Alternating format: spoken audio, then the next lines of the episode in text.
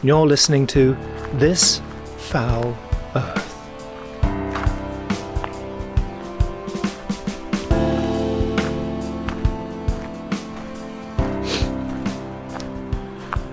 Well, you know, I, I took over as the grave digger when my father packed it in about uh, 20 years ago. God rest him. It's not like he was then, you know. I, I does here, I does uh, does the Bont, I do uh, and I do Gorseinon. Those are the three I do. My old man, he only did here, he only did the Bont. And he was good, you know. He'd be around every day.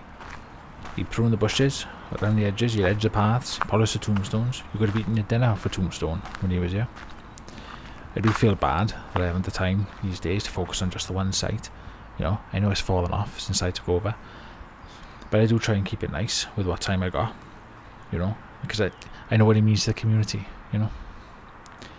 My dad loved it though. Michael Morgan, Iron Mike, they called him.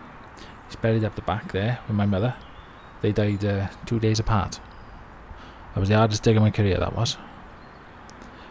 He just had a passion for it, you know, and as I said, he had the time superhuman endurance and determination he had. He'd spend all day digging a grave sometimes. And these graves, sometimes, they were 30 foot deep. I've got his rope ladder, still. It was 40 foot long, and there was mud on every inch of the rope.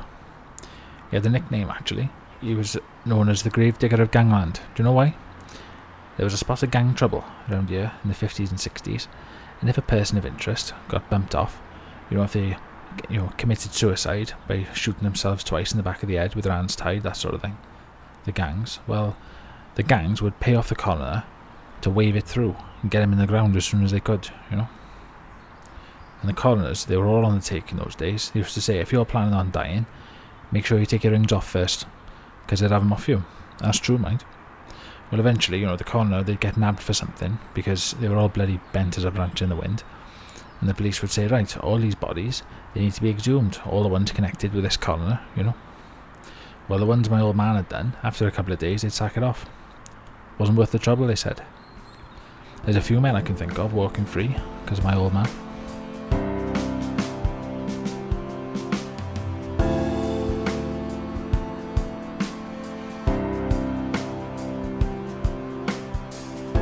I used to come up here with him when I was a kid. I can't say I've got the love of it in my heart like he did, but it's been quite a good career. You know, peaceful, lots of outdoors time. It's been a fine living. I mean, no boy dreams of being a gravedigger, do they? But I remember seeing the satisfaction my old man got from it, and I think I've had a bit of that as well, you know. I just like spending time with him. Mind, you know, my old man was a character. He wasn't very good with kids, but he was a fantastic dad to me and my sister. I remember when I was about, I don't know, that big, they had a careers day at school, and all the boys they had to bring a parent in to talk about their jobs. And some boys' fathers they were solicitors, they were architects. One of the girls, her dad was the MP, and my dad, well, he didn't know how to tone it down for the kids. See, and one of the girls said, "Oh, what happens if somebody gets buried alive?" Right? And he said, "Even if we did hear you, it would take us so long to get you out that you choke to death." He said, "I bury him deeper than the dinosaurs." He said, and at the end of it, he says. Thank you, boys and girls, and I'll see you all very soon. Well, you should have heard the screaming. He didn't mean anything nasty by it, you know, I know what he meant by it, but he spent all day with adult corpses, not living kids, you know, it was a totally different world. But he did it, you know, he came to the school even though he didn't want to. He was a fine man, he was a good father. He'd do anything for us, he would. But you didn't come here to talk about him, did you? You came here to hear about Bryn, silly bastard.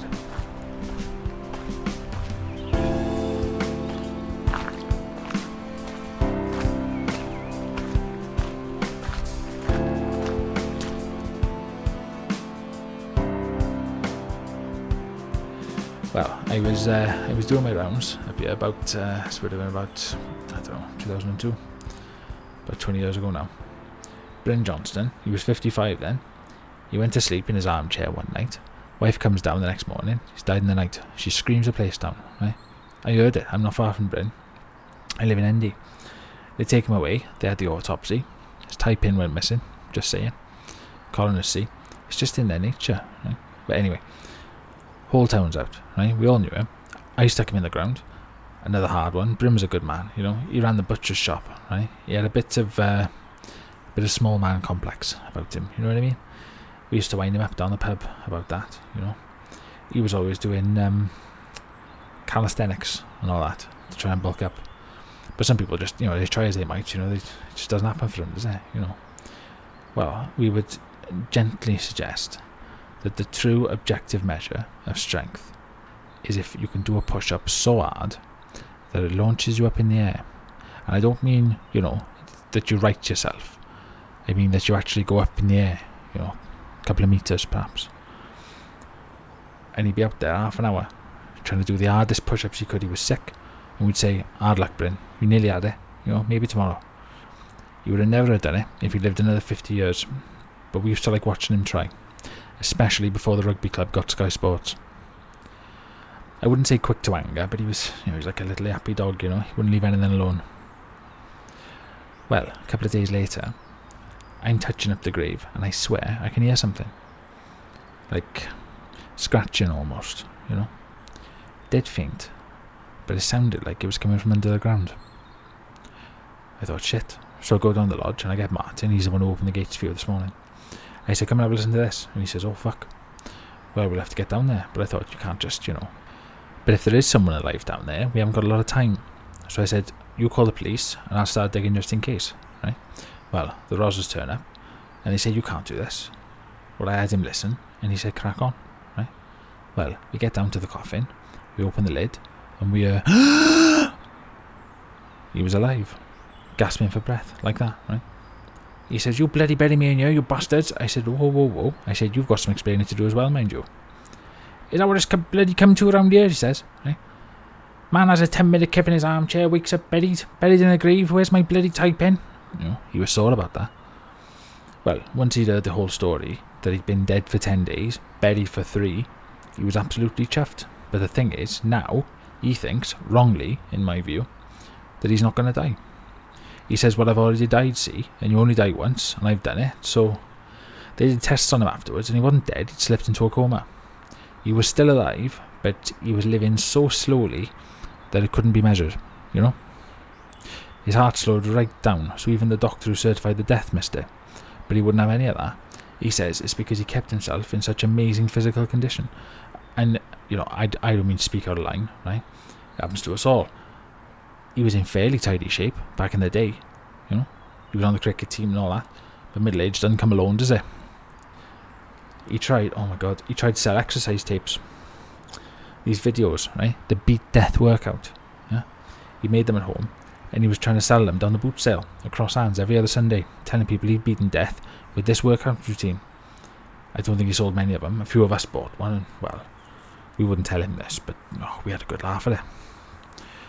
I clawed my way out of my own grave, he said. Well, I thought you cheeky bastard, I broke my back digging you out of there. And you hadn't even torn the inner lining of your casket, you know, I hadn't even ripped the cloth. I never took him to task for that, because, you know, what's to be gained. And it's not like we were humouring him, you know, we were all telling him, because he did get quite down for a while. You know, in the, in the weeks afterwards, you know, he was down the pub one evening, and he was telling us how hard it would be to watch us all die, you know. We told him that he wasn't immortal, that if anything, the coma likely meant he had some very serious undiagnosed health issues, but he wasn't having any of it. He is quite concerned about the climate now, though, on account of him, you know, living forever and enduring the planet overheating over the next 200 years. So he is putting the recycling bin out now. So I suppose that's. He went down the Youth Climate March last year, but they kicked him out. He tried to explain it to him, but they weren't having it either. And you're, pro- oh, you're probably wondering, like I was, how did he survive the autopsy? Well, the copper he even said to him when he was wiping the mud off his suit, he said, You shouldn't be walking around. They, they disconnect everything when they check it out, don't they? Well, he opened his shirt, and you know that, that Y cut that they does on him? You know, starts there and then down the belly, I think. Connor drawn it on felt tip. And this is what I mean, right? They are, to a man, lazy, thieving bastards. Didn't even look at him, you know? But you ask the man on the street, what's the most corrupt profession going? You hear, you know, solicitor, politician, coroner? I'm telling you. It's always the corners.